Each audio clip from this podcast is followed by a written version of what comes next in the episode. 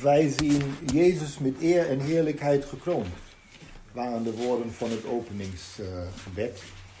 en dat zien wij in de schrift, in het woord. En in het Johannes, niet in Johannes in de openbaring, door Johannes geschreven, hadden wij het in de verleden weken over dat wat Johannes zag in een visioen, namelijk de Heer Jezus zittende op de troon. Dat was openbaring hoofdstuk 4 met het hemelse troongezicht. En rondom die troon waar de Heer Jezus op zat, wat Johannes ook zag, daar waren 24 oudsten op 24 tronen. En we hadden kunnen zien dat is een uitbeelding, een beschrijving van de gemeente.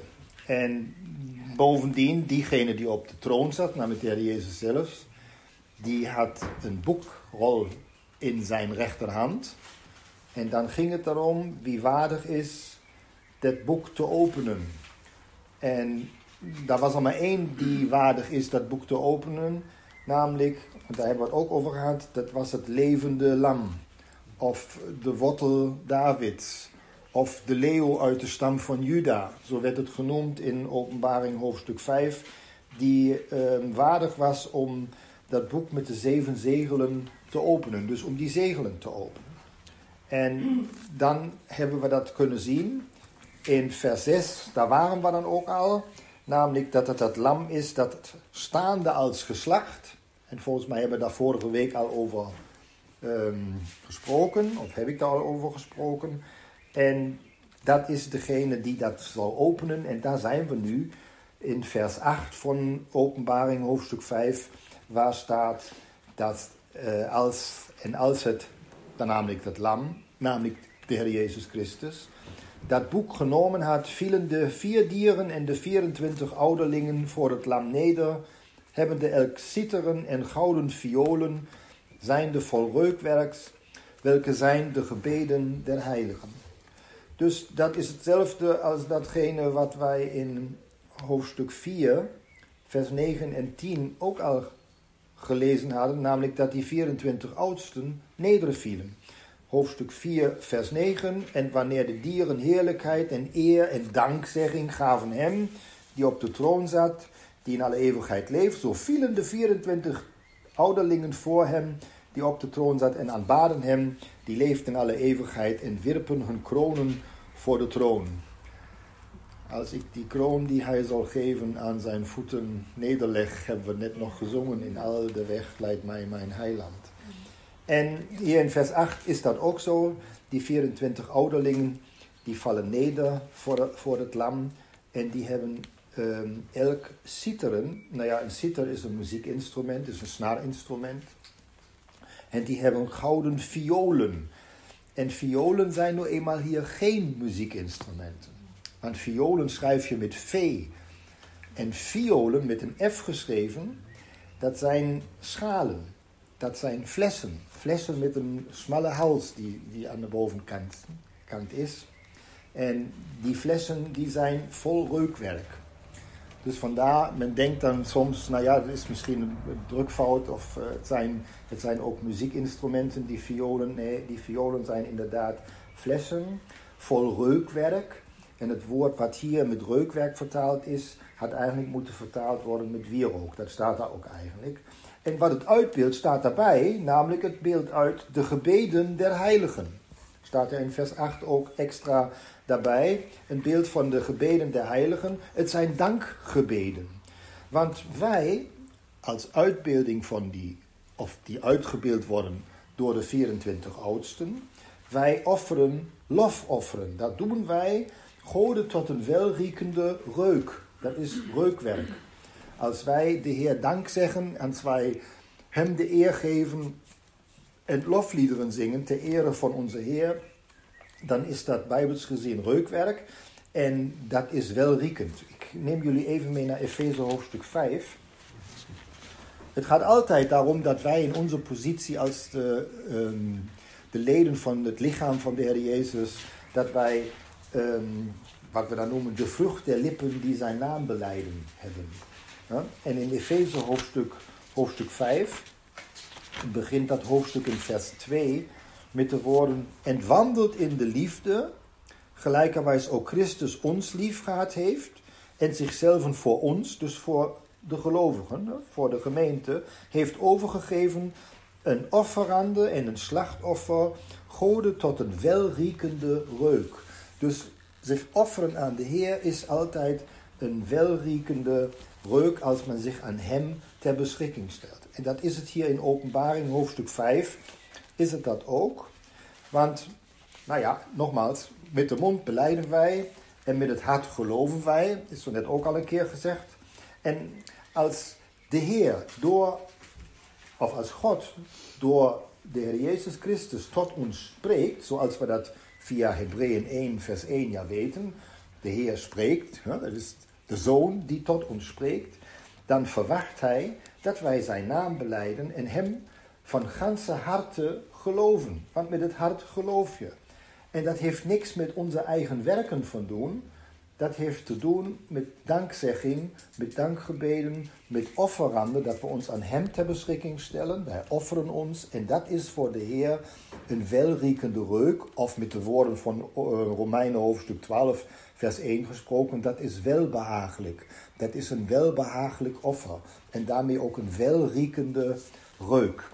En daarom kan men ook zeggen, die gebeden, want het zijn ja hier gebeden der heiligen, zoals er in vers 8 staat. Die gebeden, dat past ook samen met bid zonder ophouden. Want ons hele leven is een gebed. Is een dankzegging, een eerbetoon, een eergeven, lofgeven aan de Heer, die op de troon zit. En wij herkennen de Heer als degene die op de troon zit en wij aanbidden Hem, wij geven Hem de eer. Dat is ook waartoe wij onder andere geroepen zijn om Hem te eren en ons aan Hem toe te wijden en aan Hem te offeren. Dus. En dan zien we ook met deze verklaringen dat die 24 oudsten niets anders voorstellen als de gemeente. Dus. En de gebeden, dat zijn niet vragen om iets, dan had hier smekingen gestaan. Wij smeken om iets, maar als er staat, het zijn de gebeden der heiligen, in vers 8 van Openbaring, hoofdstuk 5, dan ehm, zijn dat inderdaad dankzeggingen en eerbetuigingen aan de Heer. En daarom heb ik ook nog een keer, eh, of daarom had ik in het hoofd dat we al de weg leidt mij mijn heiland zingen. Met de kroon die hij zal geven, die wij aan zijn voeten nederleggen. Want dat hebben die 24 oudsten hier ook gedaan. Dus ehm, knielen voor de Heer, de kronen geven aan hem. En de Heer Jezus als het lam, en daarmee het opgestane lam en terecht hebben op de troon te herkennen. En wij aanbidden hem. En dat alles wordt uitgedrukt door die schalen en die violen. Door die muziekinstrumenten en die flessen van reukwerk. En daarom vers 9 in openbaring 5. En zij zongen een nieuw lied. Daarvoor hadden ze die citars ook in de hand. Zij zongen een nieuw lied, zeggende, dat is de dankzegging via het reukwerk. Ze, zongen en ze zeggen: Gij zijt waardig dat boek te nemen en zijn zegelen te openen, want gij zijt geslacht en hebt ons, ons, goden gekocht met uw bloed, uit alle geslacht en taal en natie. Dus het gaat sowieso om die 24 ouderlingen, om de gebeden en de lofzang die zij doen. Uh, het gaat nooit om hetgene wat die ouderlingen of wat wij als gemeente zelfs teweegbrengen. Het gaat allemaal om het werk van de Heer en over um, dat wij bidden tot zijn eer en danken tot zijn eer. Want hij is waardig omdat hij ten eerste geslacht is. Dat houdt in dat de Heer Jezus voor de gehele wereld, voor alle mensen, alle tong, natie en volk, niet alleen voor Israël, voor alle tong, natie en volk, voor alle mensen gestorven is, maar hij is opgewekt uit de doden. En wat ons betreft is hij degene die voor ons leeft, want bloed is leven, en die zijn leven aan ons gegeven heeft. En daarom, en dat herkennende, zijn wij als gemeente degene die hem aanbidden en hem de dank geven. Want nogmaals, hij is geslacht. Dat is 2 Korinthe, onder andere 2 Korinthe hoofdstuk 5. Indien één voor allen gestorven is, zijn allen gestorven. En hij is voor allen, voor allen, voor allen gestorven. En wat dan Johannes hoofdstuk 3, vers 16, het bekende vers betreft, dat um, de, dat God zijn zoon gegeven heeft. Al lief heeft God de wereld, alle mensen, de hele wereld gehad. Dat hij zijn zoon, de opgestane Heer Jezus Christus, gegeven heeft. Opdat een ieder die in hem gelooft niet verderven, maar eeuwig leven hebben. En dat is wat hier uitgedrukt wordt. Hij heeft ons gekocht door zijn bloed uit alle geslacht en taal en volk en natie. En dan staat er in vers 10. En gij hebt ons, dat, is, dat zijn die 24 oudsten, dat is de gemeente. Gij hebt ons, onze God gemaakt tot koningen en priesters. En wij zullen als koningen heersen op de aarde. Heersen op de aarde in de zin van over de aarde. Want wij hebben een hemelse positie. Wij zijn medegezet in de hemel en uit, vanuit de hemel zijn wij als koningen degenen die zullen, zullen heersen over de aarde, over de volkeren der aarde. Dat is wat de bedoeling hier is. En dat wij tot koning gemaakt zijn, nou ja, dat was al meteen openbaring hoofdstuk 1. Openbaring hoofdstuk 1, vers 6. Waar Ehm, Johannes zegt dat het gaat over de Heer Jezus Christus, die de getrouwe getuige is. Dat is nog vers 5. En in vers 6. En die ons gemaakt heeft tot koningen en priesters, Gode en zijn Vader. Hem zeg ik, zij de heerlijkheid en de kracht in alle eeuwigheid. Amen. Hem zij de heerlijkheid. Eigenlijk zijn we nog steeds bij die dankzegging, want hem zij de heerlijkheid. En ik heb nog een verder verwijs naar 1 Petrus hoofdstuk 2, vers 5. Want in 1 Petrus 2, vers 5, daar staat dan ook, zo wordt gij ook zelven, 1 Petrus 2, vers 5, zo wordt gij ook zelven als levende stenen gebouwd tot een geestelijk huis, tot een heilig priesterdom, om geestelijke offeranden te offeren die Gode aangenaam zijn door Jezus Christus. Dat is dat reukwerk, dat wij ons aanbieden, offeren en wij zijn ook priesters, koningen en priesters. En in vers 9 van 1 Petrus hoofdstuk 2 staat dan ook, maar gij zijt een uitverkoren geslacht, een koninklijk priesterdom, koningen en priesters, een heilig volk, een verkregen volk, opdat gij zoudt verkondigen de deugden desgenen die u uit de duisternis geroepen heeft tot zijn wonderbaar licht. Maar neem ik alleen maar daarbij om nog een keer te onderstrepen dat wij gemaakt zijn, wij, de gemeente, tot koningen en priesters. Uh, het gaat namelijk hier niet zozeer over Israël, dat je ook die roeping heeft een koninklijk geslacht te zijn, zoon of zonen te zijn. Het gaat hier om de gemeente. Het gaat hier over die die samengevoegd zijn uit alle volkeren der aarde. Namelijk een volk uit de heidenen, dat de Heer zich nu verzamelt, eer dat hij terugkeert en de vervallen hut van David weer op zal bouwen. Want dit verschil moeten we hier maken. We zien hier dat gezicht in de hemel. En daar zit iemand op de troon. Daar zijn 24 oudsten daaromheen die aanbidden, die danken. En dat is de gemeente. Wat er dan gebeurt vanuit de hemel, wat de, waar de gemeente ook bij betrokken is. Namelijk dat dat, zee, dat dat boek met die zegelen geopend wordt. En die zegelen dan ook een, eh, een, een uitbeelding zijn van dat wat nu, wat nu gebeurt vanuit de hemel. Ja, dat zien wij dan ook vanuit de hemel. En dat gaat dan beginnen in eerste instantie over Israël en daarna pas over alle volkeren, over alle volkeren de aarde. Maar ik blijf even bij openbaring 5 vers 11 dan. Um, waar dan staat, en ik zag en ik hoorde een stem vele engelen rondom de troon en de dieren en de ouderlingen en hun getal was tienduizend maal tienduizenden en duizend maal duizenden. Dus een stem van vele engelen rondom de troon en rondom de dieren en rondom de ouderlingen. En dat waren uh, uh, ja, zeg maar een, een onbepaalde menigte. Het waren ontzettend veel. Want Johannes ziet dat allemaal, dit beeld, die overzicht wat daar in de hemel gebeurt. En hij maakt het nu nog iets breder, want hij zegt, ja, er waren ook nog duizend of tienduizend en tienduizend maal tienduizend engelen. Um, wat ons brengt dat, ja, wij als gemeente zijn daar in de hemel gekomen, nadat wij tot geloof gekomen zijn, weder opgewekt in de hemel gezet. En wij zijn toegevoegd aan de tienduizenden der engelen, Hebreeën hoofdstuk 12, waar dat staat. Daar zijn we aan toegevoegd. En in dat troongezicht ziet de apostel Johannes dan ook ja, ons mede op die tronen zitten. En er waren daar ook nog een hele grote menigte van engelen die daar om waren. En de, die engelen die doen hetzelfde als dat wat jullie en ik ook doen, namelijk dankzegging. Dat is dan vers 12, waar dan staat, zeggende met een grote stem, het lam dat geslacht is, is waardig te ontvangen de kracht en rijkdom en wijsheid en sterkte en eer en heerlijkheid en dankzegging. We zijn dus nog steeds bij hetzelfde, om de eer en de lof brengen aan de Heer. En dan staat er in vers 13, en alle schepsel dat in de hemel is en op de aarde en onder de aarde en die in de zee zijn en alles wat in dezelfde is, hoorde ik zeggen, hem die op de troon zit en, of namelijk het lam, zij de dankzegging en de eer en de heerlijkheid en de kracht in alle eeuwigheid.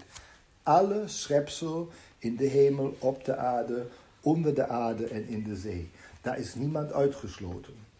Als Johannes dus dit, ik, noem dit hoofdstuk 5 nog steeds eerst maar een overzicht van, uh, een overzichtsplaat van wat uh, Johannes ziet. Hoe het dan verder gaat, is dan in de volgende hoofdstukken 6, 7, 8 en zo verder.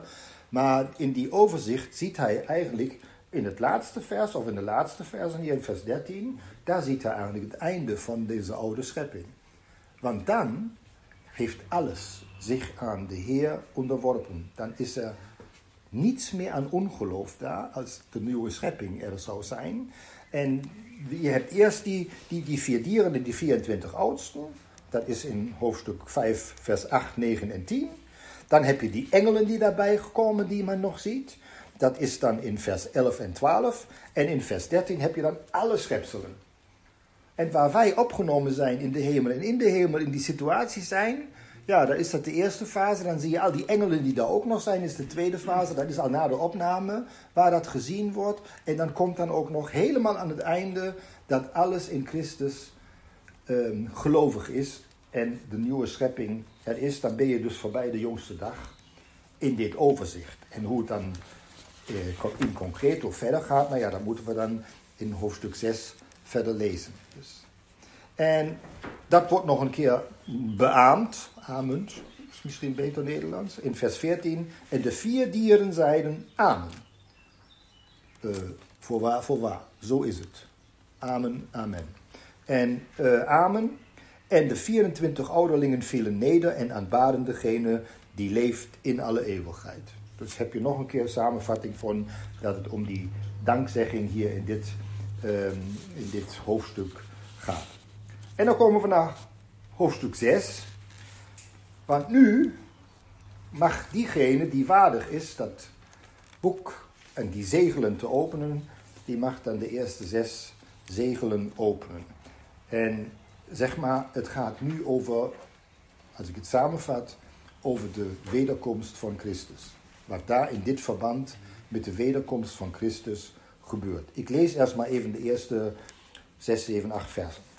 En ik zag, toen het lam een van de zegelen geopend had. En ik hoorde een uit de vier dieren zeggen, als een stem van een donderslag: Kom en zie. En ik zag en ziet, dit is leuk hè, die, die zegt: Kom en zie. En dan zegt Johannes: Ja, en dan zag ik, en dan zag ik en ziet een wit paard, en die daarop zat had een boog. En hem is een kroon gegeven. En hij ging uit overwinnende, en opdat hij overwonnen. En toen het, namelijk het lam, het tweede zegel geopend had, hoorde ik het tweede dier zeggen: Kom en zie. En een ander paard ging uit, dat rood was. En die die daarop zat, werd macht gegeven de vrede te nemen van de aarde. En dat zij elkander zouden doden. En hem werd een groot zwaard gegeven. En ik vestig maar de aandacht op. Dit eerste paard, dat is iemand die heeft wel een boog, maar er zijn nog geen pijlen bij. Dat lijkt nog vrij vreedzaam te zijn. Het tweede paard, dat heeft opeens een groot zwaard en dat wordt ook gebruikt, dat zwaard. En dan gaat verder, en toen hij het derde zegel geopend had, hoorde ik het derde dier zeggen, kom en zie. En ik zag en ziet een zwart paard, en die daarop zat, had een weegschaal in zijn hand.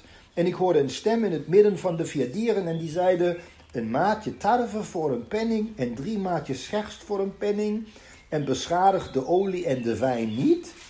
En toen het vierde zegel geopend had, toen het het vierde zegel geopend had, hoorde ik een stem van het vierde dier dat zeide, kom en zie. En ik zag en ziet een vaalpaard en die daarop zat.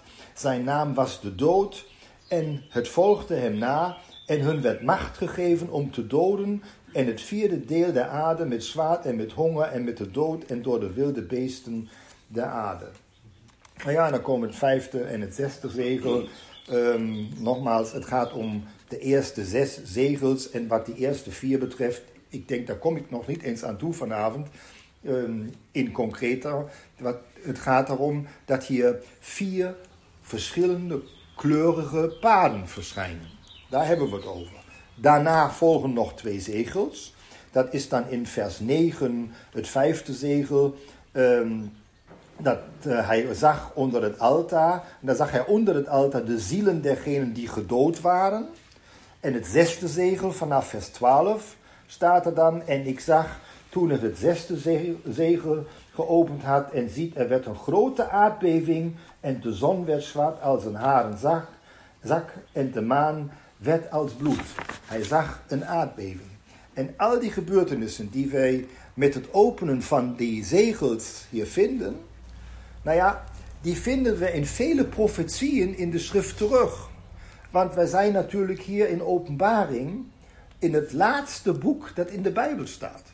En als je de Bijbel gelezen hebt, met name eerst maar het Oude Testament, en je komt dan in het Nieuwe Testament in het Matthäus-evangelie en je loopt dan uit tot en met openbaring, dan mag dat eigenlijk geen probleem meer zijn, waar de mensen meestal zeggen, oh, openbaring is zo'n zwaar boek.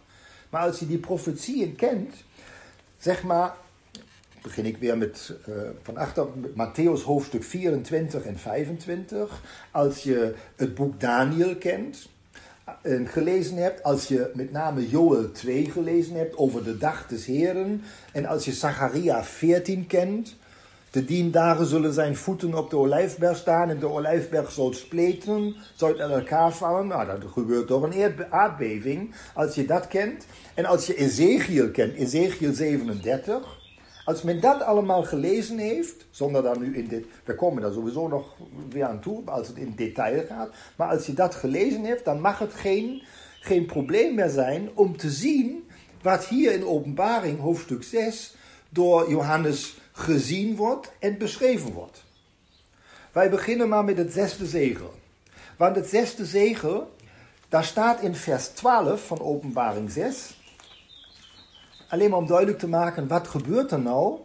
En als dat met het eerste zegel begint, eindigt dat hier met het zesde zegel. En als het zesde zegel geopend wordt, dan, dan staat er, en uh, vers 12, en ik zag toen het zesde zegel geopend eh, hij het zesde zegel geopend had, of het het zesde zegel geopend had, en ziet, er werd een grote aardbeving, en de zon werd zwart als een haren zak, en de maan werd als bloed.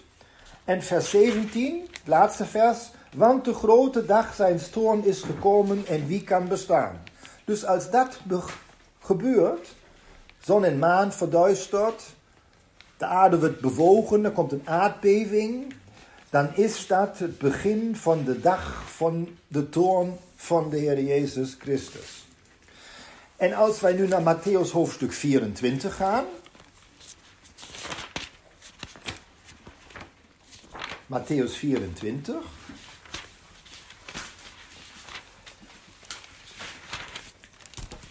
Waar het vanaf vers 15 gaat over de grote verdrukking, daar zeg ik zo nog wat voor, dan lees ik dan in Matthäus 24 in vers 29, en terstond na de verdrukking, Matthäus 24 vers 29, en terstond na de verdrukking die dagen zal de zon verduisterd worden, de maan zal haar schijnsel niet geven en de sterren zullen van de hemel vallen en de krachten der hemelen zullen bewogen worden, de krachten der hemelen zullen bewogen worden, dat is een aardbeving. Snap je? De aarde wordt wel bewogen, maar dat komt door de krachten van de hemel. En daarom heb ik net eventjes Zacharia 14 aangehaald. Te dien dagen zullen zijn voeten op de olijfberg staan. En die zal splitsen, die zal uit elkaar gaan. Ja, dat gebeurt door een, door een aardbeving. Dus, en dan zal hij daar staan. Dat is toch bij zijn letterlijke wederkomst. Dat is toch als de dag des Heren begint. En dan staat er in vers 13: En als dan zal in de hemel verschijnen het teken van de zoon des mensen.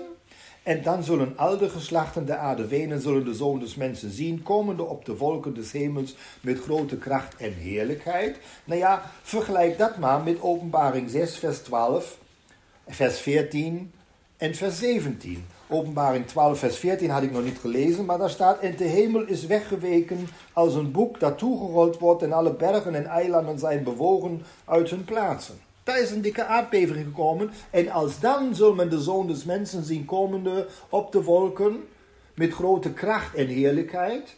En jullie weten wie dan met hem meekomt. Dat zijn jullie en ik, de gemeente.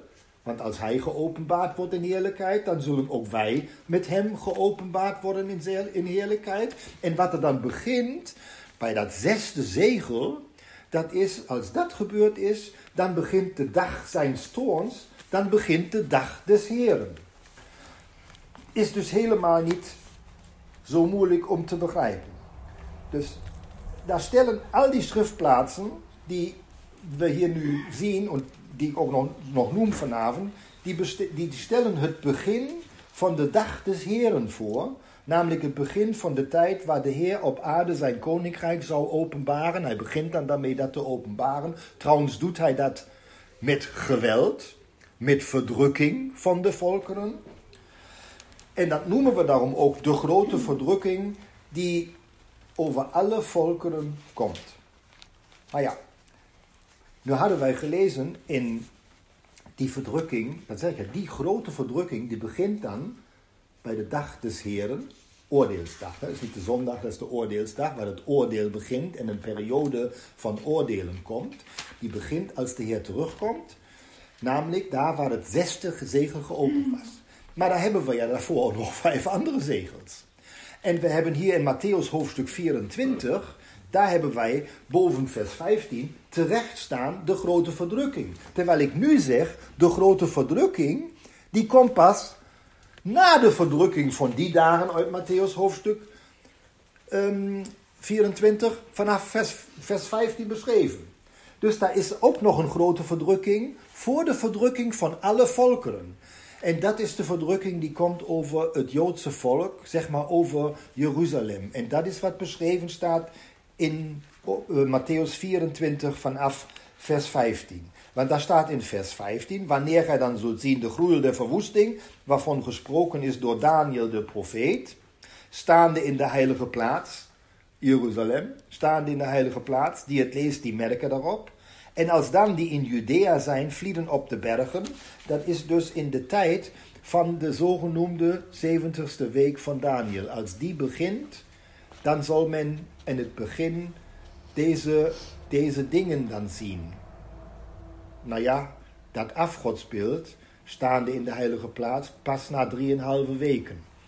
En ik hoop niet dat ik Daniel 9 Daniel 7, dat we dat allemaal heel uitgebreid moeten bespreken. De grove lijn, denk ik, is ons allemaal bekend. En als het hier gaat in Matthäus 24 over dat daar iets zou gebeuren, dat een afgodsbeeld geopend wordt, waarvan Daniel spreekt, dat boek Daniel spreekt, dan zou men meteen vluchten, want dan gaan de grenzen dicht. En dan begint dat wat in de tweede helft van de 70ste week van Daniel beschreven staat, namelijk een grote verdrukking over het Joodse volk. Namelijk wat eerst in de eerste helft vrede, vrede, geen gevaar was, dat is in de tweede helft een complete verdrukking voor het Joodse volk. Want dan zal dit paard met dat zwaard de mensen doden, maar dat was de tweede zegel. Ik wil alleen maar opwijzen dat wij met de dag des Heren aan het einde van die zeventigste week het begin vinden van de dag des Heren, met de verschijnselen maan, zon verduisterd. En dat dan de dag des Heren begint en de grote verdrukking over alle volkeren.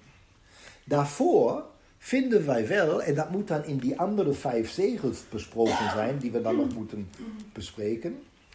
Ehm, daarvoor heb je zeven jaren, een jaarweek, van het handelen van de Heer na de opname van de gemeente tot aan zijn letterlijke wederkomst. Dat is die zeventigste week van Daniel. Dat wordt hier in Matthäus 24, vers 15, wordt dat beschreven. Want daar staat in vers 21, als er dan dat afgodsbeeld na drieënhalf jaar gezien wordt, midden in Jeruzalem, dat men aanbidden moet, dan staat daar, want als dan zal grote verdrukking wezen. Grote verdrukking wezen, hoedanig niet geweest is van het begin der wereld tot nu toe en ook niet zijn zal. En, als, en zo die dagen niet verkort worden, geen vlees zou behouden worden, maar om der uitverkorenen wil, zullen die dagen verkort worden. Namelijk, die worden verkort op 1260 dagen of 3,5 jaar. Tweede helft van de 70ste week van Daniel. In die tweede helft zijn de grenzen dicht. Daarom staat er ook in vers 23: Als dan zo iemand tot u zal zeggen: Ziet, hier is de Christus, of daar gelooft het niet. Want er zullen vele valse christenen, vele valse profeten opstaan. En dan denk dat is het niet. Dat is de grote verdrukking over het Joodse volk. En dan staat daar in vers 27, want gelijk de bliksem uitgaat van het oosten en schijnt tot het westen, alzo zal ook de toekomst van de zoon des mensen wezen. Want al waar het dode lichaam zal zijn, daar zullen de arenden vergaderd worden. Dus het is een gigantische, grote verdrukking over het Joodse volk in de tweede helft van de zevende week van Daniel. En dan staat er in vers 29, die hadden we gelezen, en terstond na de verdrukking van die dagen, namelijk van die verkorte dagen, 3,5 jaar, dan zou de aarde bewogen worden, dan zal de maan haar schijnsel niet geven, de zon verduisterd worden. En dan begint de dag des Heren, die grote oordeelsdag, en dan begint de grote verdrukking over alle volkeren der aarde. Ja, daarom ben ik met dat zesde zegel begonnen, omdat we daar precies die verschijnselen beschreven krijgen, die hier in Matthäus 24, vers 29 ook beschreven staan. En dan hebben we een volgorde van de gebeurtenissen. Wij weten, hoe zal ik die volgorde even benoemen? Wij weten dat de Heer Jezus als de koning, de gezalfde, dat hij een koninkrijk zou hebben en ook heeft, en dat dat twee kanten betreft. Wat zijn koninkrijk betreft, ja, hij heeft een koninkrijk, namelijk in zijn opstanding in de hemel. Daar is daar waar hij ons ook tot koningen en priesters maakt. Dat is dat koninkrijk wat verborgen is in de hemel. Waarom is dat verborgen?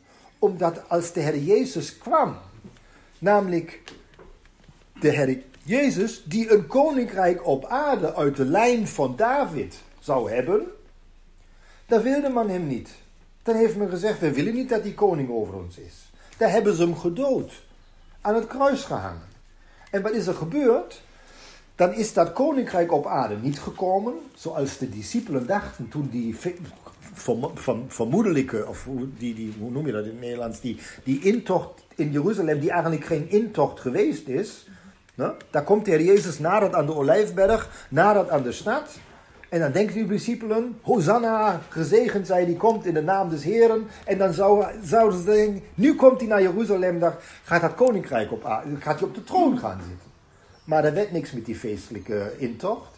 Hij ging wel naar Jeruzalem, maar daar uh, veegde hij de tempel schoon. Dan ging hij in de tempel en dan ging hij weer terug en hij werd gekruisigd. En dan heeft hij dat koninkrijk in de hemel wel opgericht in zijn opstanding. Maar het wachten is nog steeds op de oprichting van dat koninkrijk op aarde, vanuit de hemel, dat zich dat uitbreidt over de aarde en de Heer Jezus Christus letterlijk in Jeruzalem op de troon zou zitten. Maar dat was beloofd. In 2 Samuel 7, in vele oud-testamentische schriftplaatsen, uit het zaad van David, uit zijn lenden, zou iemand komen die eeuwig op de troon zal zitten. Dat zou zijn de zoon des mensen, die uit het geslacht van David is. Waarmee de apostel Paulus in de eerste brief aan de gemeente, aan de Romeinen, ook schrijft: uh, Ik ben een uh, apostel, afgezonderd tot het evangelie van God. En dat evangelie gaat over zijn zoon, die wat het vlees betreft, uit het zaad van David is. En wat het vlees betreft, zou die, die zoon van David, de erfgenaam van David, zou die op de troon zitten voor eeuwig in Jeruzalem. Is nog niet gebeurd. Maar wat de geest betreft, is hij de zoon van God. En dan is hij door de opstanding uit de doden en dan zit hij op de troon in een koninkrijk der hemelen.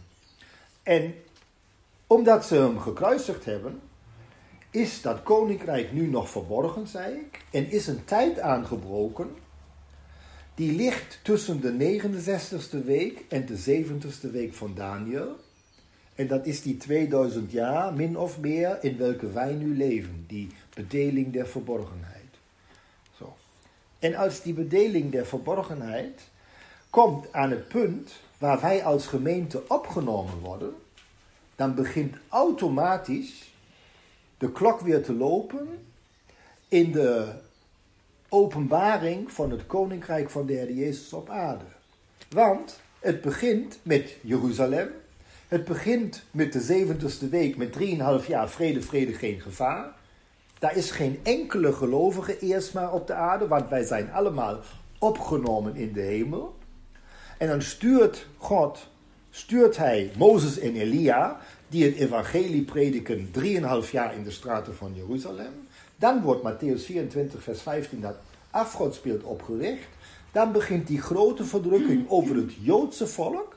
En als dat Joodse volk aan het einde of helemaal gedood is, ja niet helemaal, ten grote dele gedood is, maar op, maar op regeringsniveau de oversten, de Heer Jezus aanroepen, de Messias, Jehovah aanroepen, dan verschijnt de Heer op de Olijfberg. En dat gaat gebeurd met zon en maan, geven naar schijn niet meer.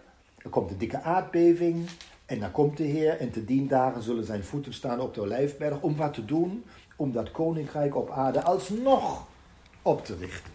Dat is in grove lijnen, we, we zoeken al die schriftplaatsen nog op als het over die oordelen nu gaat in openbaring, maar dat is de grove lijn. En die dag des Heren, waar dan die grote verdrukking over alle volkeren komt, nou ja, dat is beschreven juist met die verschijnselen hoe het uitziet. En is dat wat aangekondigd is en is de grote verdrukking over de volkeren. Dan gaan we nog even naar Joel hoofdstuk 2. Want daar zullen wij zien dat in verband met openbaring 6 vers 12... Zon en maan geven naar schijnsel niet meer. Dat het allemaal samenhangt met de zogenoemde dag des Heren. Waar vooraf gaat die grote verdrukking over Israël, over het Joodse volk. En na de dagen van die verdrukking, dan zal de maan de schijn niet meer geven en de zon verduisterd worden. En in Joel hoofdstuk 2 uh, vinden wij. Daniel, Joel.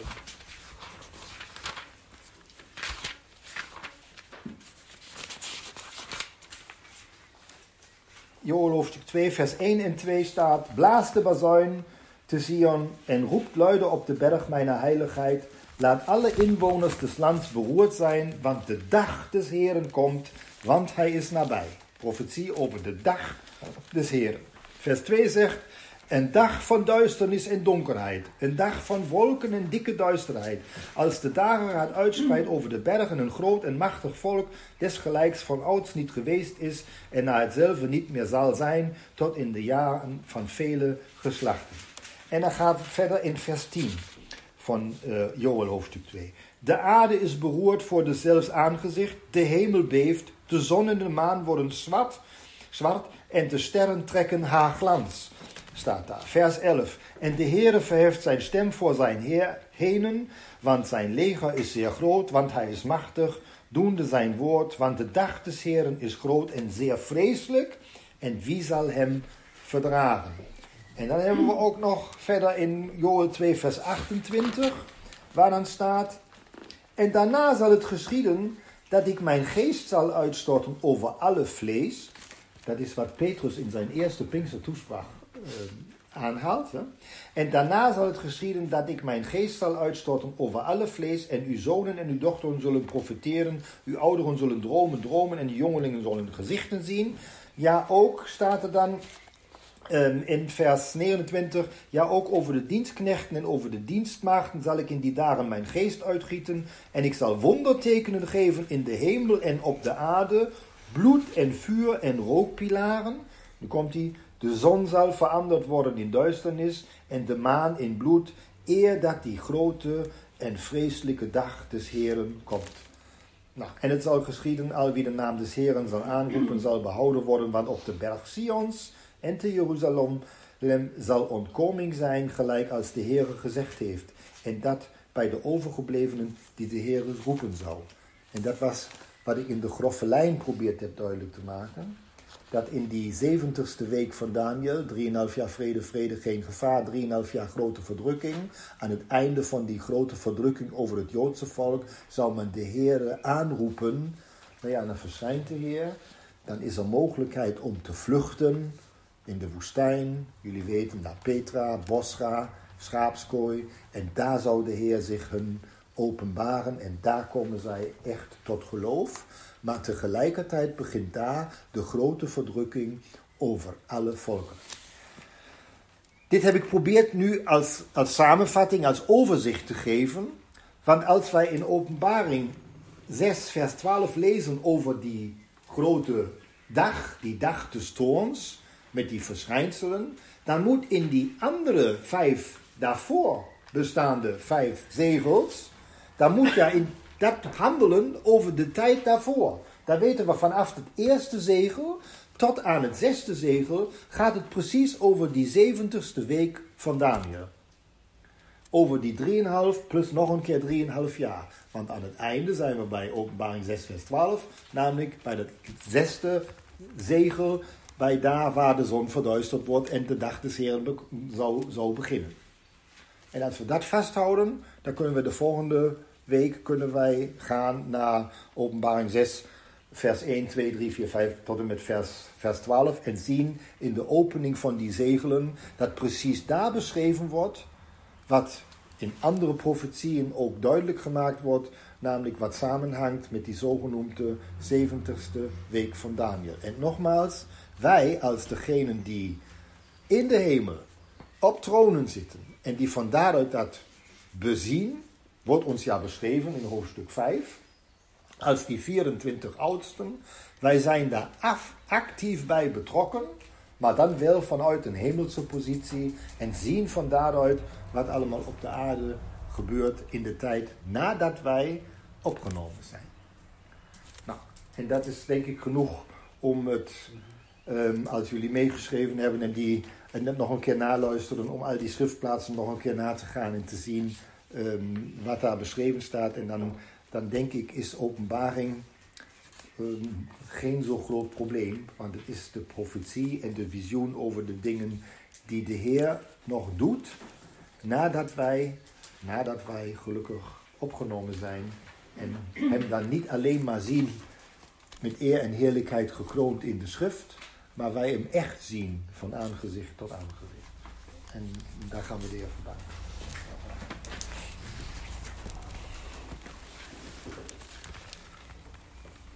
Ja, trouwvader in de hemel, we willen u dank zeggen dat we na een lange tijd waar we elkaar ook inderdaad niet van aangezicht tot aangezicht en fysiek gezien hebben, dat we weer bij elkaar mogen zijn. Dat wij dit mogen doen en durven doen wat wat ons op het hart ligt, namelijk uw woord te openen en samen gemeenschap te hebben rondom uw woord en te zien, Heer, wat u te zeggen hebt. En wat u ons te zeggen hebt, Heer, dat leidt altijd tot dankzegging en lofgeving enkel en alleen aan u, Heer. Daar is ook een van onze verantwoordelijkheden als degenen die zich mogen beschouwen als koningen en priesters, enkel en alleen op grond van uw genade en van, van, van uw werk, Heer. En dank u wel dat we daarom, dat we daarom ook mogen zien en ook begrijpen wat u in, uw woord zegt over de dingen die nog gebeuren moeten, Heer. Want de grootste belofte die er is, die is vervuld. Namelijk dat u het leven bent. Dat u opgewekt bent uit de doden en leven en onverderfelijkheid aan het licht hebt gebracht. En dat wij als degenen die in u geloven, daarin mogen delen, Heer. Dat wij altijd, voor altijd, met u en in u verbonden zijn. En dat wij om Onder alle omstandigheden mogen weten dat niets of niemand ons daarvan kan scheiden. Wat ook hier nog gebeurt en wat we hier nog meemaken, heren, wij mogen omhoog zien en wij mogen dankbaar zijn dat wij als kinderen van u een prachtige toekomst tegemoet gaan. Daarvoor zij u de lof en de dank en de eer. Amen.